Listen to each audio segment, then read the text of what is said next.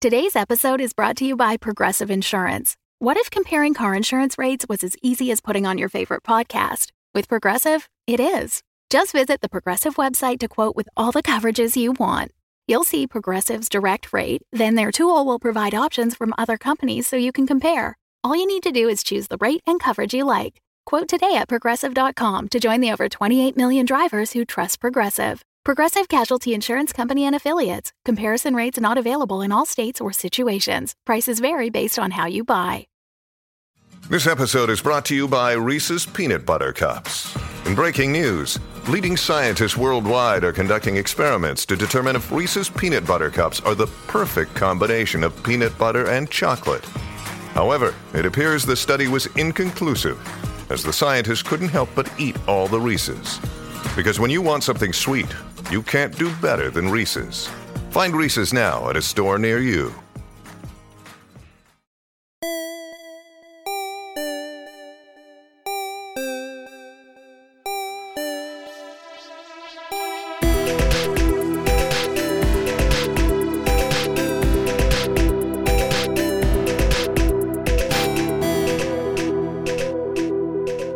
Hey everybody, Rev here. We have got some things to talk about before we get into the episode today. Uh, so the first thing is that last week we announced that we are going to do a season two Q and A. Uh, the deadline for those questions is Saturday, June 13th. So if you have any questions you'd like us to answer from season two, send those to us at thecast at thecritshowpodcast.com, or you can go to thecritshowpodcast.com and go to the contact us form uh, and submit your question through there, and we will answer as many of those as we can. Also, at the end of this week on Saturday the 30th, that's our actual anniversary. You know, we're going to celebrate our anniversary today, uh, but our actual two year anniversary is on the 30th. So Saturday the 30th at 8:30 p.m., we're to do some streaming. We're to get the whole cast together and play some Jackbox games. Uh, so if you want to join us over at twitch.tv slash the crit show at 8.30 p.m. Eastern on Saturday the 30th, come hang out with us, chat some. We'll have a good time. And speaking of our anniversary, I'm going to pick the winner of our cosplay contest. Before I do, thank you to everyone who submitted. We got amazing entries, characters that I never would have imagined people would have picked a cosplay. It was awesome to see those coming in to the website. So thank you to everyone who entered. Uh, but to pick the winner here, I have made a list out. I have a not insubstantial die in my hand, and I figured what better way to pick the winner than with the roll of a die? So everyone has got a number assigned to them. So here we go. And the winner is Oscar Linsenmeyer. So congratulations, Oscar. I will get a hold of you soon to get your prizes in the mail. And thank you again to everybody who submitted. We will find a way to feature all of you on our page uh, and on our social media very soon. So, to get to the meat of today's episode, a couple months ago, we got some new cast members and we didn't announce what it was we were working on with them, but we have been working behind the scenes putting together this new show. So I think it's finally time to say what it is. We are playing Rapscallion by Magpie Games. And before we get into the episode, I am joined by the creator of Rapscallion, Whistler. So, Whistler, what can you tell us about Rapscallion? Rapscallion is a PBTA game, powered by the Apocalypse game. Uh, it's still an Ashcan version right now, um, and it's about a crew of of weird pirates and their ship and their adventures together on some slightly bizarre magical high seas. So I had the opportunity to grab Rapscallion at Gen Con last year. What is an Ashcan version? Ashcans are, um, I'm not sure if they're unique to my publisher, Magpie Games, but Magpie Games does a lot of them. They're small, like mini pocket versions of a role playing game um, that they usually sell at places like Gen Con before the full game's release. Optimally, right, like Rapscallion would be sold in a, in a larger version with all the rules. Um, but an Ashcan is meant to be perfectly playable um, mini version of the game for use uh, in playtests. Optimally, we'd uh, get data and um, playtest information into the final version of the game, make it better. Optimally, the best way to improve any game is through playtesting. So I've had a chance to go through Rapscallion, and we here have had a chance to play a little bit of it. What are some of your favorite elements of this game? There is so much, for me, super cool stuff in here. What What are some of your favorite things in this? That's okay. Am, am I asking hard. you to pick children? yeah, exactly. Um, just a little bit. the PBTA style has a reputation for being sort of rules light, and Rapscallion pushes on that a little bit. We had issue putting it into 60. I think originally Ashcans are supposed to be 50 pages, and this was like I think pushing 60 uh, because there was just a lot of stuff to cover. I like combining pirates with weird magic. So just in general genre terms, I like the weird magic that you can do or abandon entirely depending on what playbooks you choose. I like the fact that you can get NPCs um, and give them tags that like explain a little bit about them. You can make your NPC, you know, demonic or wild, who he might mutiny against you, mm-hmm. or you know, she is uh, skilled with medicine or something, and you can give them personality through the mechanics, which I like. I really like the magic in the world and how the deeds that you do or the things that you lust over can physically change your appearance. Yeah, I like pirates are about humans, so they're all humans, but humans can be a lot of things in this game, I think. Yeah. That kind of ties in with the vice system, uh, the weaknesses that you can have. Uh, that uh, sort of compel you to do things like lust after treasure and, and follow the demon speaking in your head and, and other very piratical vices. So, what are some of the inspirations that you drew from as you were creating the various elements of this game? Do you want positive inspirations or do you want negative inspirations? uh, you know what? I, I'll take either because knowing what has affected someone, good or bad, is oftentimes a, a good, I don't know if learning experience is the right thing I want to say, but. Yeah, I think spite and frustration can be uh, equally great yeah. ways of creating a game as joy and excitement. Yeah. In fact, they could be better. Like, you have a great, like, Urban Shadows and Masks and Dungeon World are all like inspirations for Rapscallion um, but they're all good at their jobs, you know, like I don't want to create another dungeon world. It's doing, it's doing great by itself. So, uh, the anger of someone else doing the job incorrectly can be equally uh, telling. That being said, the pirate games out there that I uh, learned about. I worked at a um, at a comic book store, a local comic book store that specialized in indie RPGs, which is how I got into them. And I got really excited when I saw Seventh Sea. I don't know if you've heard of that game. It's uh, it's another piratical game. I wouldn't say it's pirate specific. It's more swashbuckling adventure, uh, not not super specific to pirates, but I kind of assumed it was and got very excited going into the game. Like, oh yes, this is this is what I've been hoping for. And reading it, uh, Seventh Sea is a is a perfectly great game for what it is. Um, but it wasn't what I was like searching, what I was yearning for. Yeah. Um, so reading that and deciding what I wanted to do differently was one of the reasons why I started tinkering with Rapscallion. So, do you have any advice for someone who wants to run a game of Rapscallion? Any, I don't know, little tidbit that you've come up with as you've done some of these play tests that maybe isn't in the book, or uh, any piece of advice that you would would want to give them? I would say that there's a couple things. Um, the first one is that that you should lean into the gaps um, caused by the moves. Um, the moves of a PBTA game are kind of the core of it. It's what dictates what the entire game is about. And there were a couple of big omissions we made to the moves in Rapscallion that we did because we wanted the GM to lean into those omissions. There's no acrobatics move in Rapscallion. We used to have a move called Daring Do that lets you do like fun you're on a ship and you want to swing on a rope to another pirate ship and fight the captain there, that's daring do. Um, and it wasn't working for some reason whenever we play tested it. And we realized it was because pirates should always get to look cool and do cool shit. If you get the chance to fail at cool shit, that can be kind of a bummer. It can kind of take away from the pirate image. The real question is like, what are you doing on the other side of that ship? Yeah. Are you coming in to save a crewmate? Well, maybe you're aiding them and spending bond. Are you coming in to like grab some treasure? Well, maybe you're breaking in. You know, are you coming in there to like uh, drop on the pirates and like like get the drop on them? Basically, that might be a dirty trick. You know, mm-hmm. like there are other ways of framing things like that that make it more interesting and more emotionally powerful, more focused. Maybe like always let the players look cool if if you get the chance to. Yeah. Another thing would be the same thing with a perception move, which is pretty common in other PBTA games. Rapscallion doesn't have one. This is actually something uh, me and my publisher, Magpie Games, uh, talked about pretty extensively. We wanted the pirates to have the information from the get go and not need to work for it because making the choice is more interesting than not discovering that there's a choice at all. Mm-hmm. And I don't know if that'll work, but that's what the Ashcan is for. Hopefully, hopefully we'll get some information on that. So, as this game develops, where can people go to find and follow either you or the game? We, Rapscallion RPG does a Facebook page of that same name, Rapscallion RPG. Um, and that's where we kind of put developments in the game, places you can find people playing the game. So as you guys have adventures with this game, we'll probably put a link up there. Uh, you can also go to magpiegames.com. They have um, updates on the actual like sale dates and things like that of different games. As for myself, I'm at Art of Whistler on Twitter. You can also find me at artofwhistler at gmail.com. I also have a Tumblr, but no one uses those nowadays, so I don't think that's relevant. We are very excited to continue playing Rapscallion and to see how it develops uh, as it makes its way towards a full book. I'm excited too, and I hope to to watch you guys have adventures. That'll absolutely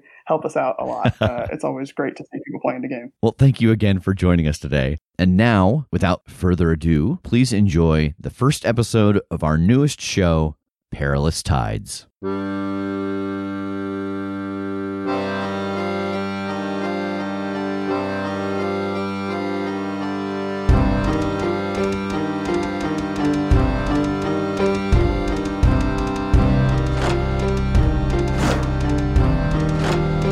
Listen close and mark my words true.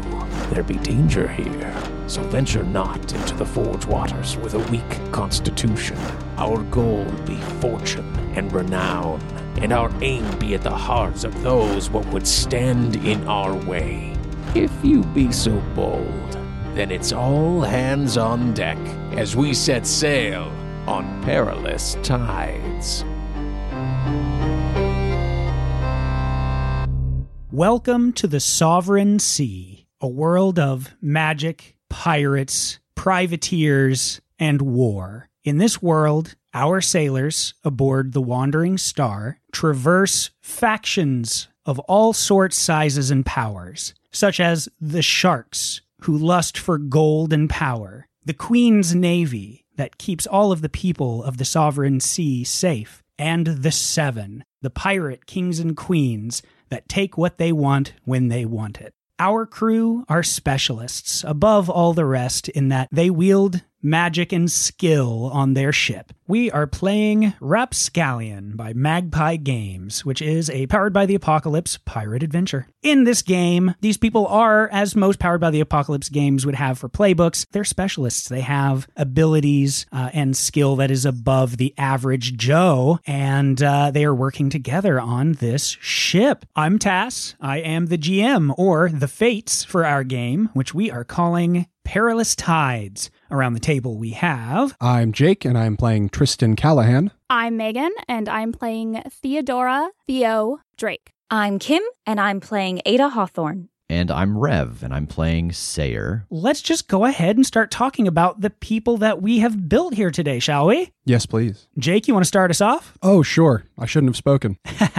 I am playing the captain, Tristan Callahan. Tristan is a little under six feet tall. He's got sort of auburn hair that's kind of long and pulled back in like a half ponytail. Uh, he wears big, shiny black boots and has an impressive coat. He's got two cutlasses, one on each hip, a pistol strapped into a bandolier that's full of armor with a single explosive. He carries a set of manacles and a lantern, and he is a Titan killer. Every playbook has specials, and you choose one that kind of defines your character. The Titan killer means that I have killed a Leviathan and have its blood on my hands, so I can speak their language, I always know the way north, I can breathe underwater, and I have violent, nightly, prophetic dreams, but if I want to remember them, I have to spend some resources in the game to get a vision. Uh, I think the major important question I have for you on this description is what color is that impressive coat? That is the most important question. This will define how I see you for the next year. You're not allowed to buy a new one.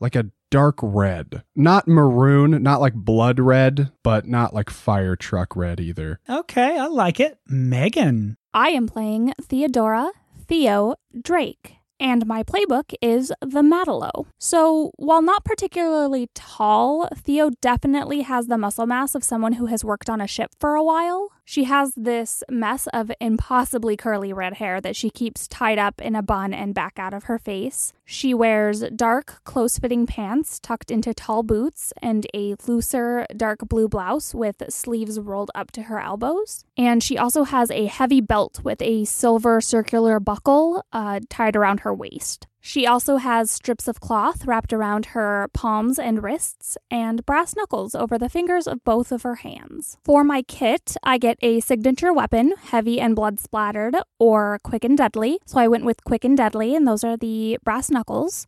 And a smaller sidearm, a club, a cutlass, or a sickle. So she carries around an old belaying pin from the ship, uh, which she can use as a club if she needs to. I get a tiny loyal pet, so she has a snake named Augustus, and Gus likes to stay warm, curled up in an inside pocket of her shirt. Uh, I have a stick and poke tattoo set with a few scant inks. So Theo likes to spend some of her free time giving out tattoos to some of the other crew. Uh, intricate piercings, just has a, a couple of rows of golden hoops in each of her ears. Uh, and a children's book of ABCs.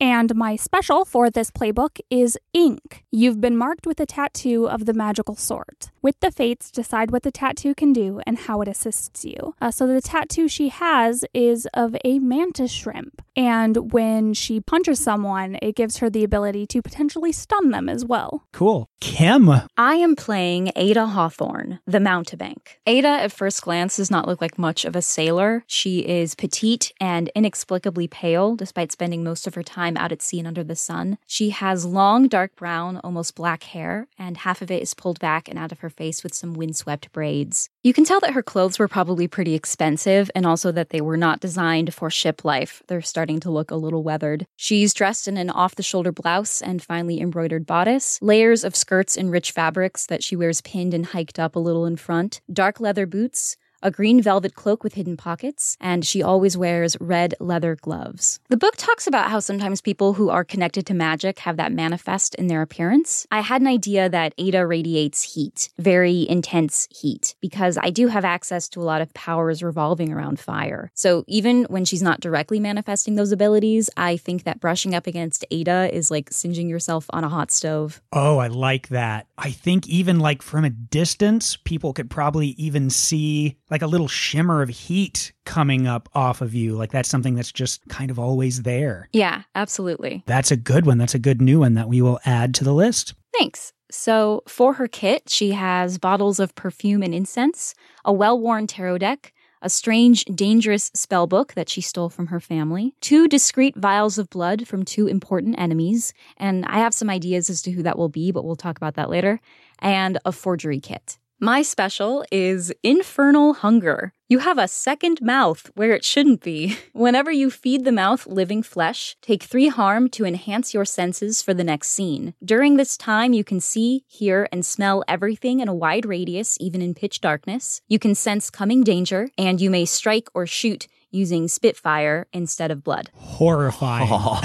and I love it. I like the phrasing you have a second mouth where it shouldn't be, as if having a second mouth where it ought to be is an option. Yeah, it's also worth mentioning that the second mouth is on her right palm. That was going to be my question. Hence the gloves. okay. Rev, who do we have here? I am playing Sayer, the Navigator. If you think of Sirius Black right when he escapes from Azkaban, that's about right. Oh, God. Uh, very skinny, about six two, but seems five nine because he is hunched over. Um, there is gray streaked through his his hair and his beard, and he is dressed in very worn clothing. He has got faded pants and old boots and a long jacket that looks like it could be made from the canvas of an old sail, and he has got a belt with a pistol in it and a bunch of charts and various vials. Uh, and then he has a pack on his back uh, that carries the rest of his gear, a beautiful golden telescope, prayer seals, wax, an ancient book of the secrets of the star gods,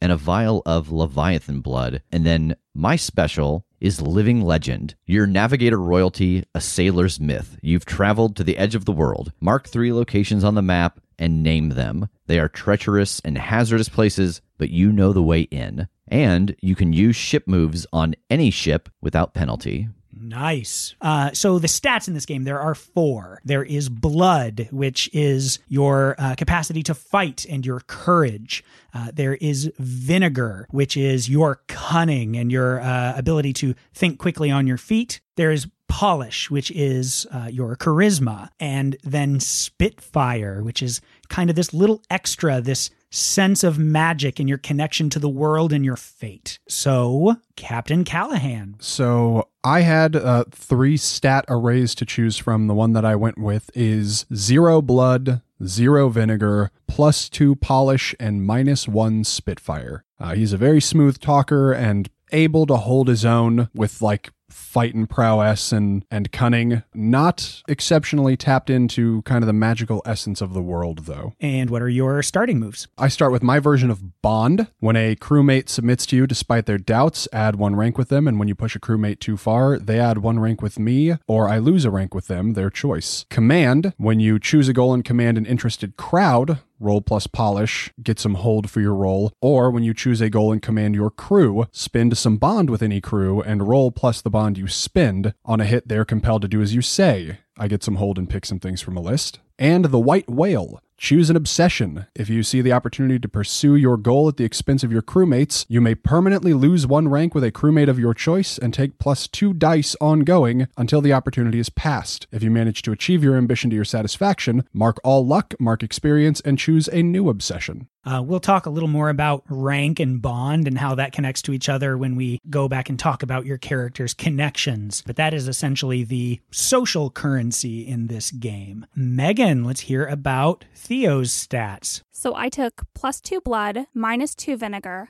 zero polish, and plus one spitfire. She's uh, real good at punching stuff. Not very uh, sneaky or charismatic. And the moves that I start with are Bond. When you protect a crewmate from a terrible fate, add one rank with them. When you harm something a crewmate cares about, they add one rank with you, or you lose one rank with them their choice. I have Heart of Gold, so when you support or protect a crewmate, describe how you're doing it, spend one bond with them, and choose one of the following options. So I chose add or subtract two from their roll and keep them conscious and alive. And then my last one is fisticuffs. Your fists are two harm close weapons. When you want to bust through something, take the angry or bloodthirsty weakness and roll plus blood. On a hit, you destroy any object in your way. On a 7 to 9, you destroy something you didn't intend or harm yourself in the process, your choice. On a 6 or below, your violence is your undoing. Okay, Kim, let's hear about Ada. My stats are minus two blood, plus one vinegar, plus one polish, plus one spitfire. So she is cunning, she is talkative, she is innately magical, she is terrible in a fight. I feel like I have one important aspect of my character that I haven't really talked about yet, so we're going to talk about that move first. Devil's Contract. You have made a contract with a demon. Now it grows inside you like a cancer. You may have rank with your demon. At character creation, mark the bedeviled weakness. I mark luck equal to rank with my demon, and when I allow my demon to feed on my life force, I can take the bedeviled weakness, or one harm if I'm already bedeviled, to mark additional luck. My bond move. Whenever you forsake your crewmates for personal gain and power, add one rank with your demon and lose one rank with the crewmate. The crewmate must lose one rank with you. Whenever you resist your demon's desires at a crucial moment, lose one rank with your demon. An affected crewmate chooses whether they add one rank with you or you add one rank with them. So, what do I do with my demon and all that luck? My other starting move is called Dark Magician.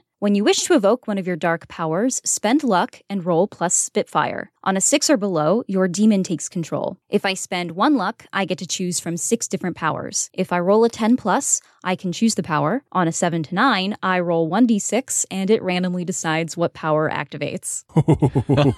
and if I spend 2 luck, I can do the same thing, but choose from a slightly wilder, more powerful table. All right, Rev. So Sayer is minus one blood, plus one vinegar, minus one polish, plus two Spitfire. So he is very sharp, very connected to the magical world, not that interested in fighting people, and not that interested in people in general.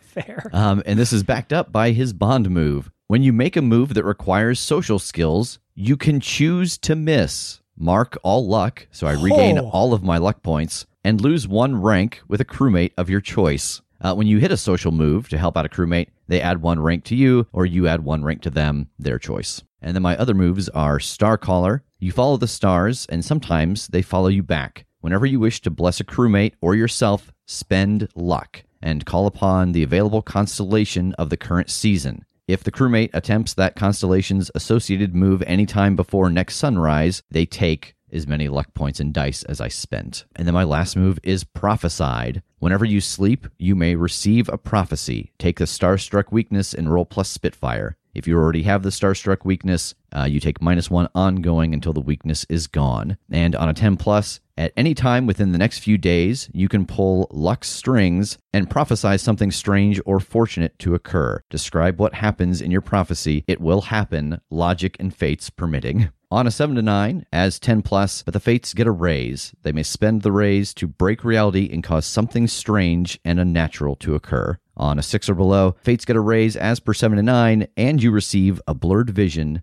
of future danger. So let's go ahead and jump back to Jake and uh, see what your questions are. In addition to your kit, you have a mysterious old map claiming to lead to treasure. How did you obtain it? Mark its treasure X on the world map. So I was hired onto a not not onto a crew, but kind of into a fleet. I had a ship and crew, and this other captain Captain Cole uh, was going around asking for people to join him on this voyage because he had this map.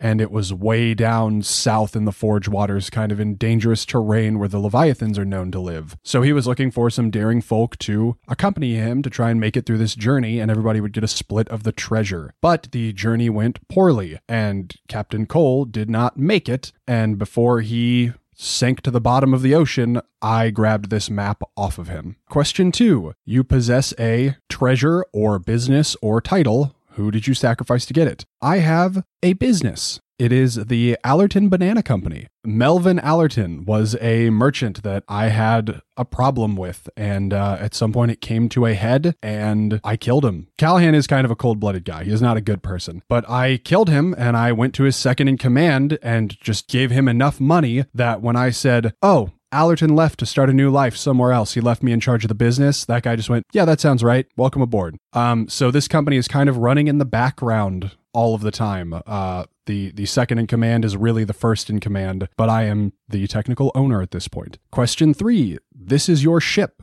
How did it come into your possession?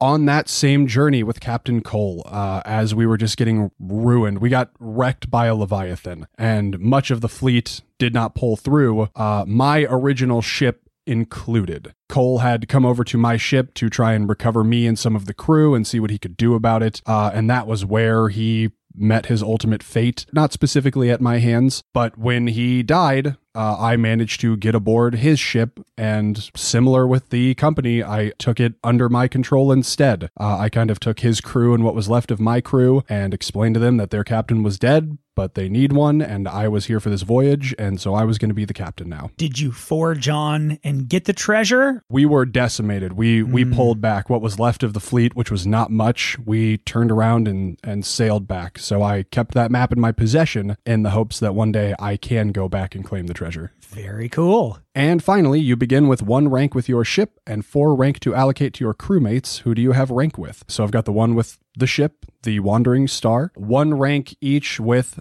Ada and Sayer, and two rank with Theo. Uh, and once we kind of get to some of Theo's stuff, I will explain why. Speaking of which, Theo's first question is You will protect the ship, a crewmate, or a lackey at all costs. When have you failed to do so in the past? So I went with the ship. Theo is not on the Wandering Star by choice. She is there because she has been ordered to be there. So Theo's mother ran a very successful tailor shop that outfitted not only the prestigious upper class, but everyone who had the money to buy from her, including pirates. She was particularly popular for making clothing with hidden pockets and things like reversible coats that could be used as a quick way to change your appearance if someone was looking for you but she racked up an incredibly large debt to one of the pirate royalty, and one day she just disappeared. No one's sure if she was taken by someone else or if she just went into hiding to try and avoid paying, but either way, her debt has been passed on down to Theo. And Theo wasn't really close with her mother. Uh, she was actually working for the Allerton Banana Company, delivering shipments of bananas, and she was contacted by the pirate queen her mother owed, given this tattoo that gave her this powerful ability, and assigned to join the crew of the Wandering Star, and told to protect the ship at all costs and to assist the crew with whatever tasks that had been given. But uh, initially, she tried to get out of it and go back home, so she abandoned her post at the ship and tried to return home, but by the time she got to her house, she found it completely on fire. Uh, so, realizing that this was her punishment for not staying to protect the ship, she takes this assignment far more seriously now. So, my second question is In addition to your kit, you possess a token of affection or the promise of a favor from an old friend. What faction does this friend represent? Mark their location on the map. So, Theo has a very strange coin given to her by a childhood friend. Uh, his name was Evan, and they were best friends who spent most of their childhood talking about how when they grew up, they were going to get out of the town they lived in and be free to do whatever they wanted. Uh, but as they grew older and kind of got more responsibilities, their paths kind of diverged, and he left to go join one of the established factions. Uh, but before he left, he gave her this strange green coin with an imprint of two triangles on it uh, as a promise that they would meet up again someday. So, my last question is The sea has done things to you. What superstition will you follow at all costs? So, Theo's superstition that she strongly believes in is that tattoos have power. Um, I think that's emboldened by the fact that she now has one that literally gives her this power. Uh, but the the superstition that different tattoos and the symbolism behind them will grant you luck from the fates or will benefit your voyages in some way. She just really strongly believes that. So that's a big part of why she spends her time tattooing the other people that she sails with. And my last one is my rank. So I begin with one rank with the ship, and I have three rank to allocate to my crewmates. So I have one each with Callahan, Ada, and Sayer. I had a question too. Where exactly is the tattoo and like how big is it? I think it's on the back of her right hand with the tail going up her wrist. To elaborate, Oh, yes. the reason that I have to rank with Theo then is partially because she was tied to this old company that I took over, so we have like an extant history, and partly because I don't totally know why she's on my ship. I know that she's here for a reason that is unclear, and I don't completely trust it. And I think that we can say as much because Theo knows who obviously gave her this is specifically the pirate queen Salarak Nines, uh, one of the most elusive of the seven. You know, most of them are pretty well known. They have known territory, but Salarak does not. She stays on the move. She has a smallish crew compared to the others. Um, she is by far the most mysterious. Uh, let's talk about Ada's questions. All right, so my demon is soft spoken and devilish, wild and loony, or eldritch and ancient. I went with soft spoken and devilish. And what is its current desire? My demon wants me to take the dangerous spell book that I stole from my family and perform a ritual in it that requires vials of blood from members of the Wings of Life. Okay, and that is one of the factions, yes. Yeah, so I have two already, and it wants me to collect more and take them to the Black Arch and do some sort of ritual to bring about something that he won't tell me what it will do. In addition to your kit, you have a dark token given to you by your demon representing your contract. My dark token is a silver amulet that I wear around my neck with a flawed ruby at the center. Why did I make the deal? Uh, interesting point. I didn't. I inherited my demon. My great grandmother, Walburga, made a contract with a demon who she summoned and named after her deceased husband. So I call this demon Montague or Monty. Monty gave my great grandmother dark powers, the cost of which was that these powers and Monty himself would keep transferring down the women in my family. So it transferred to my grandmother, to my mother, and then to me after my mother's passing. What kind of teeth does Monty have? Oh. Oh no. I think Monty has pretty sharp teeth.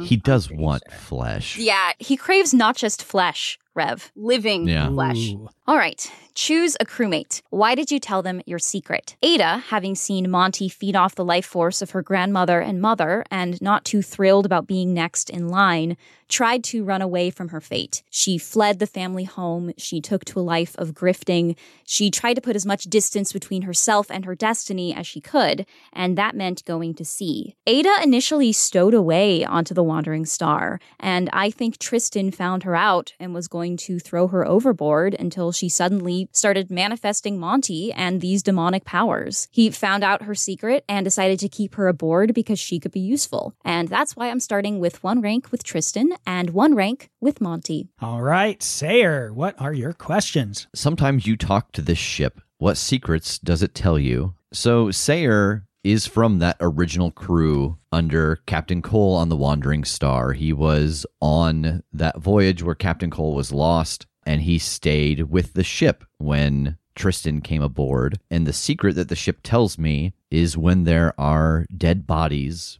below it. Uh, because of the way we lost the captain. Um, the captain seemed to have drowned, and we didn't know he was under there. And so now the ship tells me when there are when there are bodies below. Nice. You are an open radio channel to the stars. On a specific trigger, you're compelled to have a draining vision of another place, time, or person. Uh, and my trigger is when I step onto a new ship. And because of my connection to the stars and the world and traveling, uh, I am compelled to have a vision of another time on this ship because my ship talks to me so much, they want to show me important things that have happened on them. Superb. And then you've been given a dark prophecy about the ship, a crewmate, or an enemy. And I think the dark vision I've had is of the ship. That in this vision, the wandering star, I see it sailing the seas and it is crewed by hellish creatures. I don't know if they're undead, I don't know if they're demons, what they are, but Captain Cole is their captain.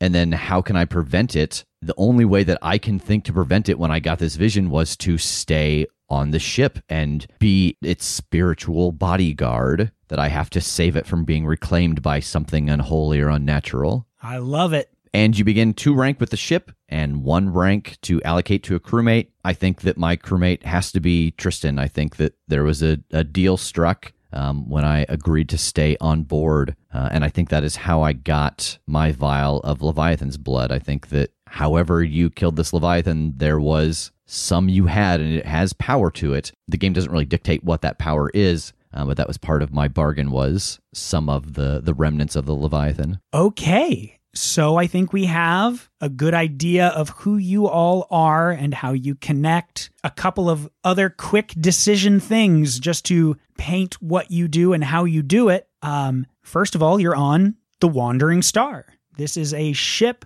that takes a crew of a little more than 50 sailors. So, what kind of ship is this? What do you do? Uh, our ship is a brigantine, which is kind of a moderately sized two masted vessel. You know, to a large degree, we do what we want to do, but we have to get paid, and that's what we like. So we do what other people want us to do as long as it'll work out for us and seems like an acceptable time. Largely speaking, you are unaffiliated. You are your own captain for your own crew for your own purposes. Is that fair to say? Yeah, we're a known name. Like, we're not heavily feared, or, you know, the pirate lords don't quake in their boots when they hear about us, but I think they recognize the name of the ship and, like, the names on the crew. So, yeah, there are. There are factions in this world. This is a, a world of survival. So, people band together for whatever reason. In the greater sovereign sea, there are many islands, mostly broken off of a small continent called Grodmal, which loosely translates to the Great Moon, as it is vaguely crescent moon shaped. The continent is actually named by a group called the Shoremen. So the Shoremen are one of the many big factions here in our world. Uh, the Shoremen, in particular, are kind of a Viking like group. They are actually the first ones that came over from the West. They left a year or two before the greater group of people traveled across the sea to this area. And since they were the first ones here, they wanted the continent, the biggest landmass, because they don't really like the big open seas. They stick closer to shores uh, and the closer islands to the mainland. Um, they they kind of forsake a lot of the deep water travel and ships uh, in lieu of longboats, and they don't use as much in the way of gunpowder and things like that. They they like the old ways a little more. Um, so they're more into the use of magic and their swords and axes. As far as other factions, I think the big one is the Queen's Navy. Um, you know, the Queen of ages back is the one that brought over the mass of people to this set of islands in the sovereign sea. They commonly are called the bucket heads by most. The queens, all the way back from the time that they did come over, for some reason have burned or gotten rid of any of the knowledge of why people came across the Western Sea to here. And people have kind of moved on. They don't really care. Life is is going on. And so that knowledge has seemed to pass from most people's recollection. So they do what they can to keep people safe, hunt down pirates. But of course, just like anything, there are bad eggs in the mix as well. There is the Guild of Ink. They are commonly called the Sharks by most. These are the merchant kings of this world. They run business in most capacities. Um, so if there is gold to be run, their people are the ones generally running it. They've got their finger in the pot of just about every big business in this world. And they are called the sharks because of the magic of this world. People that are particularly drawn towards greed, their skin turns gray, their eyes begin to grow black, and their teeth become sharp and pointed. So those that are higher up in the ranks, especially um, that you know live their life by this greed of, of gold and, and wealth and power, they slowly become the sharks. There are the Wings of Life, another big faction. These are plague doctor like captains that have one major goal. They want to experiment with bringing people back from the dead. So there's a lot of controversy with these because some people, of course, want to live forever. They seek out the wings of life and these mystics and scientists and people that do a little bit of both that bring people back in various ways. They, they want to talk to them. They want to ensure their eternal life. Of course, others find this absolutely abhorrent and are constantly trying to hunt down the wings of life and uh, take them out because each of these captains literally have a crew of the dead that work for them in many different capacities. Some more zombie like some walking skeletons some alchemical mixes that keep these bodies moving. And each of these captains are specifically known for their bird like aesthetic. Their plague doctor masks match their name. So you have the captains such as the kingfisher, the crane, and the owl. Lastly, of course, the seven, the pirate kings and queens. There are seven of them spread across the sovereign sea. They would be the mightiest group, the mightiest faction, the most powerful if they didn't hate each other. Each one is renowned as powerful because through the ages, they have passed down to each new pirate king or queen a relic of old, a magic item or artifact that gives them great power. There's a lot of mystery surrounding what these artifacts are and how they work, where they originated, but everyone knows not to mess with them because of these artifacts. So these factions are out there. There are a lot of other smaller ones too that we might come across. Um, but those few are around and powerful and you know they have figures that everybody knows. At any given time, you might be working for them or you might be running from them. All right, I think that concludes our character creation. So let's set sail into the sovereign sea. Rev, roll prophesied. 10. We see a stretch of ocean with no land in sight. The waves are choppy. The sky is dark, though it's day. The clouds are heavy, not yet spilling a storm. Through the waves cuts a massive ship painted in silver and dark blue. It's lined with a dozen massive cannons, and hundreds of the Queen's Navy crawl over the ship. Other ships pop up out of the water, seemingly from nowhere, and are instantly blasted by the cannons from the massive ship. A large, imposing figure stands at the wheel, calling orders as the cannons blast the smaller ships down into the sea, into their oblivion. We see under the waves as this massive ship cuts through the water, where Captain Callahan is struggling to swim. There's something writhing in the deep. It's sinking lower and lower, getting out of his view. There's another man there, Captain Thatcher Cole. His hand reaches up in the water towards Captain Tristan Callahan, pleading, his eyes fearful and somewhat angry. Captain Callahan reaches out his hand. And then you wake up, Captain Callahan, in the inn of a tavern on the island of Teardrop in the small city known as Clearwater.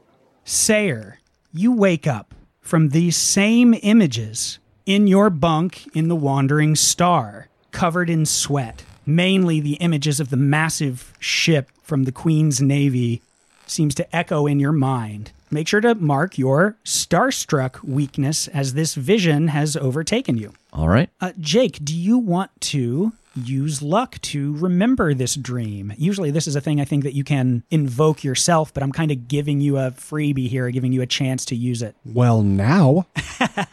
Yes, I will mark luck. And as for Sayer, having marked a weakness here, so weaknesses are kind of another track that can be used that's both a little bit your health and uh, a little bit opportunity for me to invoke things against or sometimes for you. Um, so everyone has six weaknesses, and there's something that can be remedied, but it might be something like blinded. Uh, if you're blinded, you have to get medical attention to get rid of that. Uh, if you do mark all six weaknesses and then something happens where I have to ask you to mark another weakness, that's kind of the same thing as losing all of your health. We go into into the moves that deal with you potentially dying. So starstruck is the weakness, and the way that I can cure it is by making a foolish decision. Uh, and the way that this affects me is that the fate tasks you pick a new trigger for my second question. So it is no longer when I step on a new boat, I get a vision of a different time at a trigger of your choosing. That's outstanding.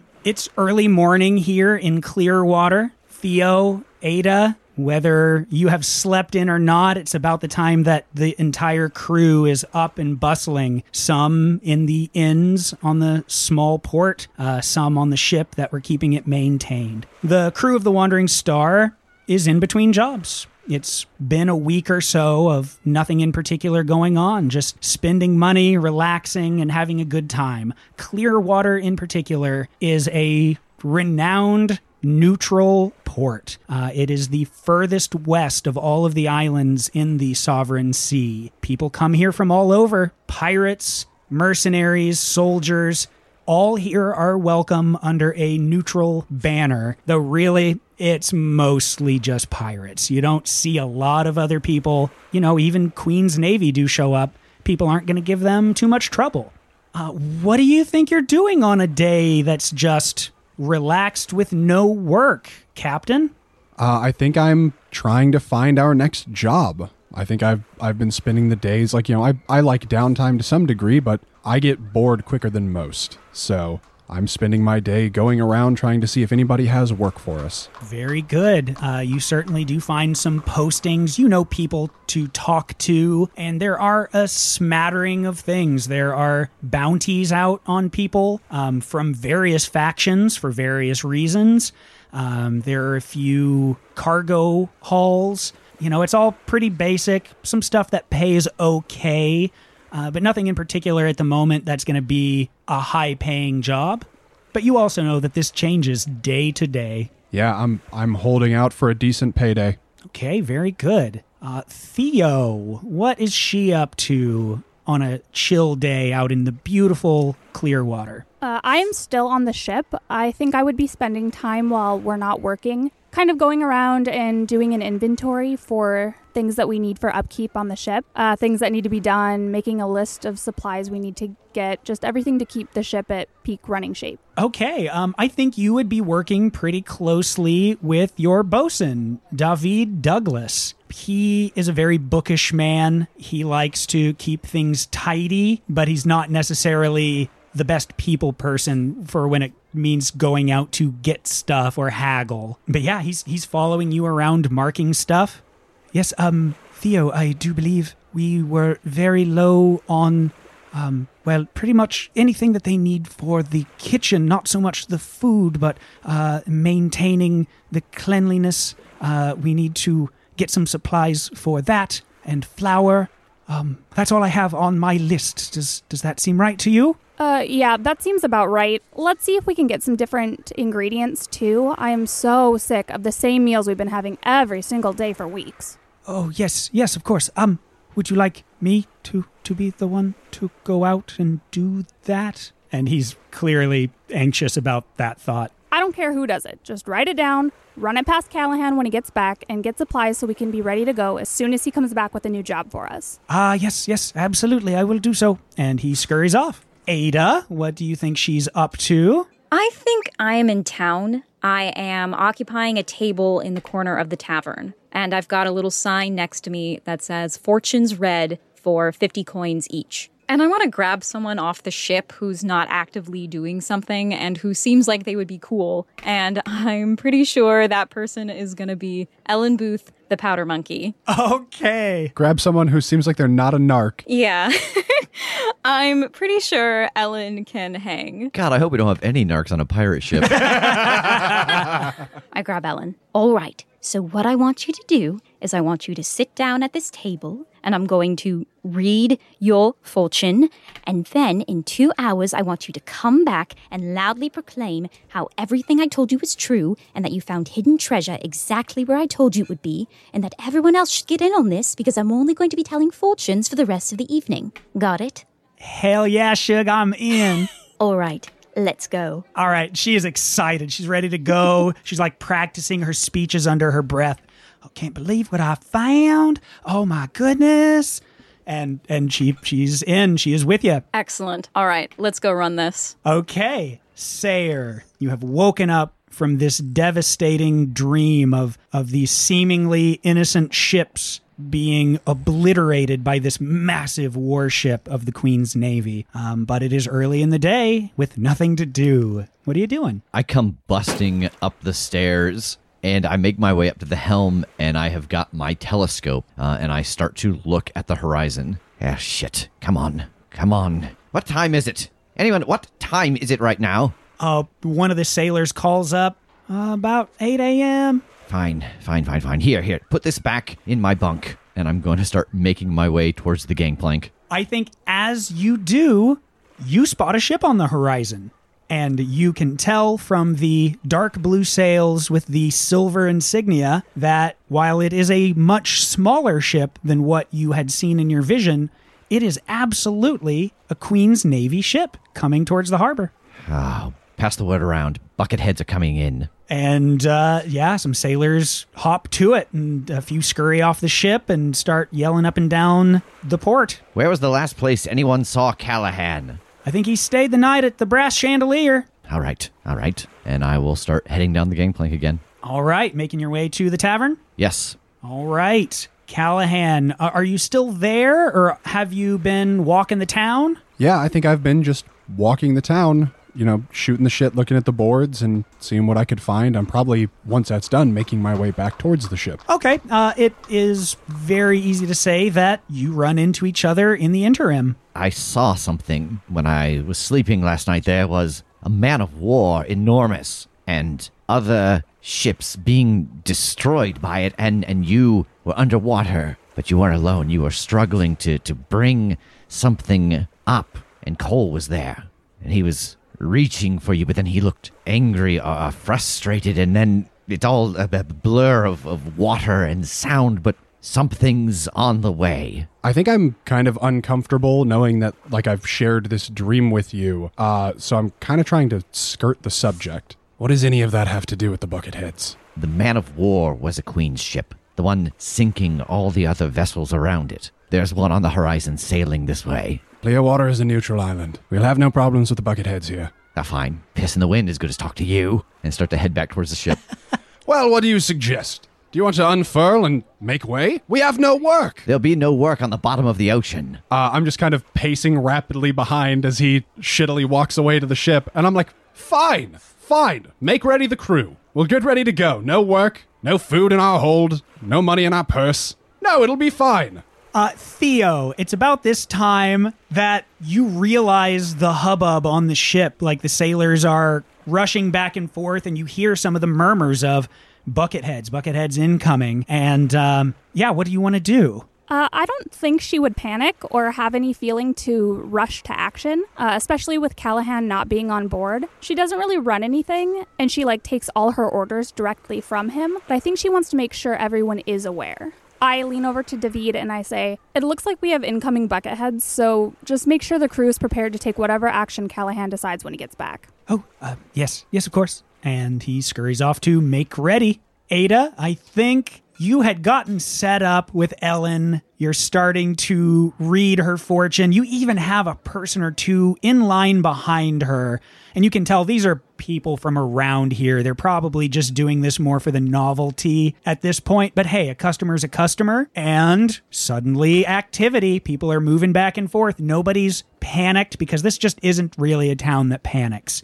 Um, but when you see people moving closer to the dock in earnest, you know something's up. All right, I'm drawing my cards and I'm going, and the Queen of Pentacles upright. That tells me that. Wait, sorry, what's happening? Oh, I don't know. Everybody's rushing towards the dock. Um, do you want me to run take a look? Might as well. All right, I'm so sorry, ladies and gentlemen. I will be back in port in maybe a week or two. If you'd like to reserve your spot, that'll be 50 coin and you'll be first on the list when I come back. Okay, roll hoodwink to see if you can get these people's money when you hoodwink someone with a clever lie. Roll plus polish. On a hit, you've pulled it off, and on a seven to nine, you pick one, which those are uh, they'll catch on soon, you'll cause collateral damage, or your deception works too well, which is my favorite thing. So let's see what you get. All right. uh, yeah, that's a 12. okay. No problem. Uh, both of the people in line come up and they clearly don't have a lot of coin, but they try to haggle. They're like, "Yeah, I've got forty coin with me here," um, and the other one's like, "Oh, I've got I've got thirty-seven. Is that enough?" You know what? Because of these extraordinary circumstances, I will take it. Just write your names on this scroll, and I will definitely remember them. And next time I'm back, I will make sure you're taken care of. Thank you. Goodbye. All right, you can mark that you have just made seventy-seven coin, uh, and you follow Ellen out of the tavern. Amazing. Callahan, you can see that this ship is pulling in and it is flying its neutral flag. It's, you know, not a not a white flag of I give up, but just a neutral flag of we're here and we're chill. Um, and I think you can see that this is the Queen's ship known as the Victory. Does it look like the ship from the dream? It does not. I mean, they're all fairly similar in just paint and such. Um, but yeah, this is quite a bit smaller. Look, Mr. Sir, it's not the same ship. Everyone else here is putting out a show of force. It's too late, they're already in the harbor. Let's make ready the crew, stay prepared to get underway, stay on board the ship. If things turn sour, we'll have the jump and the run. Yes, that's fair. As long as there's a ship slower than us, we'll get away fine. Okay, I will give that direction to the crew as we get back on board. Everyone, make ready your positions. We're not leaving yet, but we want to be prepared. In case things go south, Mr. Sayer has a feeling that the Queen's Navy may be here with bad news. And I'm going to look around for the crewmate that I handed my telescope to. Where did you put it? Oh, the telescope? Yes. Oh, I leaned it up against the foremast. Oh, my God, you idiot. I'm going to go over and pick it up and plop it back down and try to look over at the ship to see if I see anyone recognizable. You absolutely do. You know, I, I would say it's safe to say you'd have to know a lot about an individual faction to pull out specific names of just random captains, but there are a few that are up there that just people in general know. And you would know the man walking off of this ship as Commodore Langdon Fitzwalter. He is very commonly called the banker uh, because it is fairly well known that he's one of the few very high ranking members of the Navy that has been known to make deals with pirates. Well, you may have just gotten your wish, Callahan. Fitzwater's coming off that boat, and he can only be coming here for one reason something the Queen doesn't want to get her hands dirty with. See? It's a good thing we didn't take off, isn't it? Yes, well, why don't we wait and see what he has to say? Yes, let's go earn us some work. And he has made his way to the docks. He has uh, two guards in tow that are each carrying small crates. And uh, he's walking with purpose towards the city center. Um, I think it's safe to say that Theo is up on deck by now to check in and that Ada has made it back with Ellen. Yeah, what are you all doing as you watch this little procession of Queen's Navymen walking into town? I think I'm like running off the ship, power walking to intercept him and waving for the rest of them to follow me. Not the full crew, but at least these three. I think Ellen follows too, just because she's been following Ada. Like, this is exciting. Hell yeah. I think Ellen and I were just about to walk onto the dock towards the ship, and then we see Tristan start tearing out of the dock the other direction, and we just sort of immediately about face and then start following Tristan. Uh, yeah, Theo is stepping right in line. So cute, like a mother duck. As he falls into the back of the line. okay, so are you just following this little progression at a distance? Are you trying to catch up? No, I actually want to get in front of it. Okay. Like, I want to approach him head on, like, run out and ahead and then loop back around so that I can walk up. Commodore, fantastic to see you. What are you doing in Clearwater? Oh, hello, Captain Cal- Calhoun? Callahan, sir, but very close. Yes. Hello. Uh, pardon me, we're on official business. Well, anything you think my crew and I could help you with? Certainly. You don't get to be the first, but certainly, I'm sure you, and he looks you up and down with disdain, would be very interested in this. I will sort of step out of the way and give a little bow and a gesture for him to continue so that we can follow. All right. This progression makes its way to the city center, and there is a small parade because I think you and the people recognize as you have gotten this close that what they're carrying are posts that have a job, and these are copies of it. And they make their way to the main work board, and uh, Fitzwalter himself grabs one of the sheafs of paper out of a crate and pins it to the board. Both of his soldiers set the crates down and kick them open, and they step back. Uh, I will confidently go grab one. All right, and people are rushing forward because the Queen's Navy does not generally bring stuff all the way out here.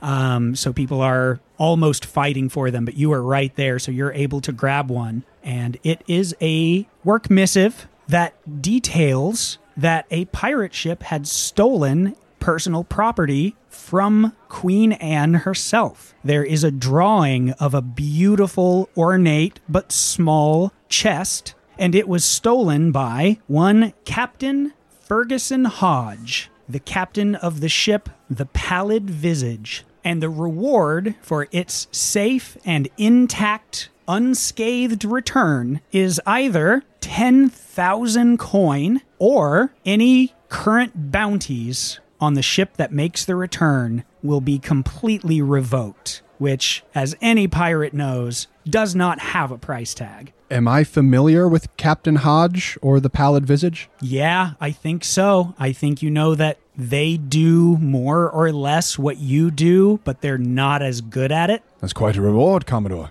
Yes, the Queen is incredibly generous. I don't suppose you, being such a high ranking official, know what exactly they took, do you? Only that it was something dear to Her Majesty. Hello, Fitzwalter. Sayer. How many of your own men are out looking for this? How many shots are we going to take from yours as we go out on this goose chase? I think that depends entirely on your helmsman. I think there's just a long look, and then I start to. It sounds strange, but I start to like just chew the air and turn away and look out the window. I will turn to the three of them. Well, what say you all? Do we take after the bounty on behalf of Her Majesty's Navy? How many bounties do we have racked up against us?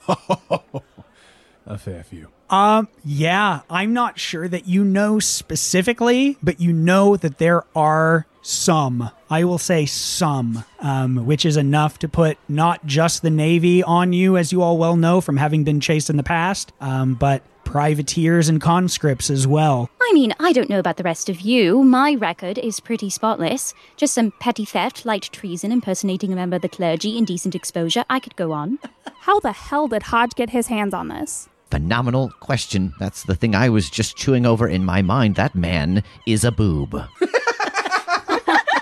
Um, Commodore, Yes, from where precisely was this stolen? it was being stored on a ship at Warway Haven, which you all would know is a small island just east of the Queen's Garden. Lily's Rest is the island where the capital, Queen's Garden, uh, is located.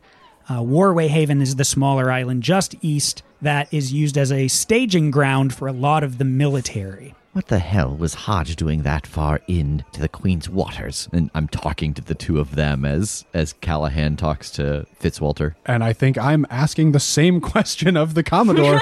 like, I'm just going, do you have any idea what Hodge was doing in that area? He stiffens up like he can't hide some some sort of embarrassment, some sort of, you know, little thorn in his side with this question. We aren't sure. The ones in charge of Haven at the time may have gotten a little cocky about who might be close.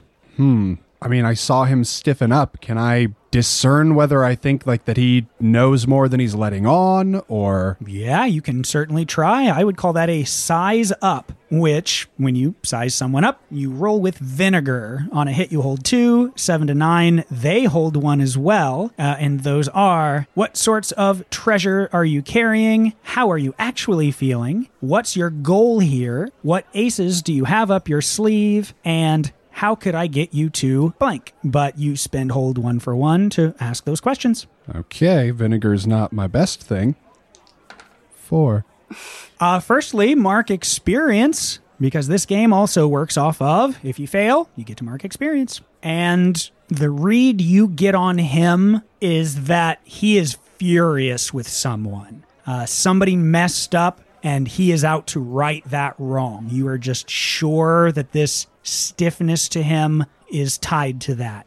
All right, I will turn back to the others. Well, someone fucked up and let Hodge too close. He's pretty pissed off, and he effectively wants the head, whoever they are. But in the meantime, they're trying to cover up an embarrassment. We're going to have a lot of competition out there. Oh, a tremendous amount of competition, yes. Even as she's said this, like, yeah, the, the crates are all but empty by now, and even this small hall is almost empty. People have rushed out. We've got to be careful. There's something that's off. This could be a very simple and inexpensive way to remove many, many pieces from the board for the Queen. I mean, Hodge has to know everybody is out for him. Where would he go? Do we know enough about Hodge to know like his common haunts or anything? I don't think so, but I certainly think you know people that do that. Like they are people that collect information and for a price we'll dish it back out. Hodge is more than likely going to find someone who can help him if he thinks he's in over his head. He may be a stupid man, but he's not someone who believes his skill to be drastically higher than it is. As soon as he realizes where he is, his situation, he may not go to ground as much as go to help. Uh, Commodore, one last question, please. He just sighs. Where did you lose Hodge's trail? We had tracked him as far as a few miles past Guildworth, southwest of the Warway Haven. We lost them in a storm. Right. Crew, any uh any final questions for our fine Commodore? Would you like to get your fortune read for 50 coin? I think I'll be all right. That's a rain check. All right. And by now, uh, the crates are full on empty. Like the last straggler had crept in, snatched one out from under the gaze of the guard, and taken off. And uh, the guards put the lids back on and heft them up. Fitzwalter gives you all a passing nod as you're pretty much the only ones left and starts marching back to his ship. Um, I think as he leaves, I'm going to use the hold that I have from Prophesied. So as they pick up the crates, I get this brief vision of Fitzwalter turning and the wind buffeting him, and a scrap of paper blows off of him, something tucked in his coat. And as this vision fades, my eyes kind of clear, and I take three quick steps to the left so that when this happens, I'm standing right where the paper lands on the ground. Oh, that's good. All right. He walks out. You see a small slip of paper flutter to the ground. I'll readjust my foot so that my boot is covering the paper and look back at the group. Are we going? Absolutely. Hey, it's a good thing we had the crew make ready, huh? That's true. We may be some of the first out. I'm glad I thought of it. It's just again, there's that chewing the air as he's trying to process what just happened. And as the other three pass by me, I'm going to move my foot and scoop up the little scrap of paper and read it as I follow behind them. What you read is a letter. It is short, written from Fitzwalter, which says Vice Admiral Argo Reith, the goods have been delivered, fire away. And you know Vice Admiral Argo Reith is the most renowned pirate killer in this world.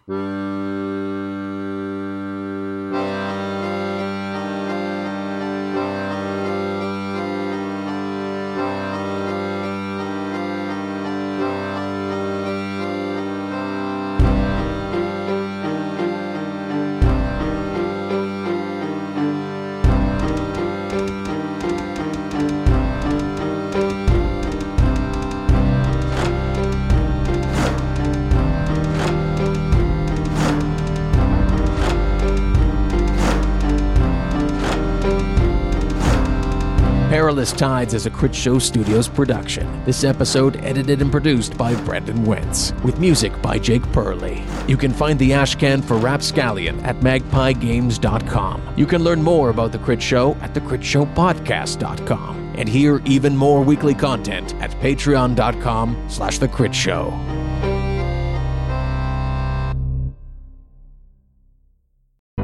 The Fable and Folly Network, where fiction producers flourish. Where am I? Welcome to Desert Skies, traveler. Your journey through the physical plane has come to an end. I am the attendant. My colleague here is the mechanic. Yo. This is your last stop on your way to the great beyond. It's our job to make sure you're prepared for the ride. Now, before hitting the road, we have an impressive selection of over 34 varieties of microwavable burritos. Um, what, what, what's going on? There's gotta be a better afterlife than this. I mean, come on! Uh, that's offensive. Something seems to be wrong with me. You left something major undone. I have a life outside of this gas station, you know. You quite literally do not. Any hobbies? Nope. Ever travel? Nope. Love interest? Are you kidding? Oh my god. You're like the human version of a plain bagel. Cash register. How can I help you, attendant? Play some music? You got it. It's kind of funny, though. What I needed wasn't back there. It was here, waiting for me. I wonder what it feels like, Mac, to miss the physical plane, the people you left behind. You know, I had a wife who died three years ago. Wish I could go back. No, you don't need to go back. You just need to be here. And a new traveler approaches. Ready, team? Ready. Attendant. Good. Let's do this. Find Desert Skies wherever you listen to podcasts.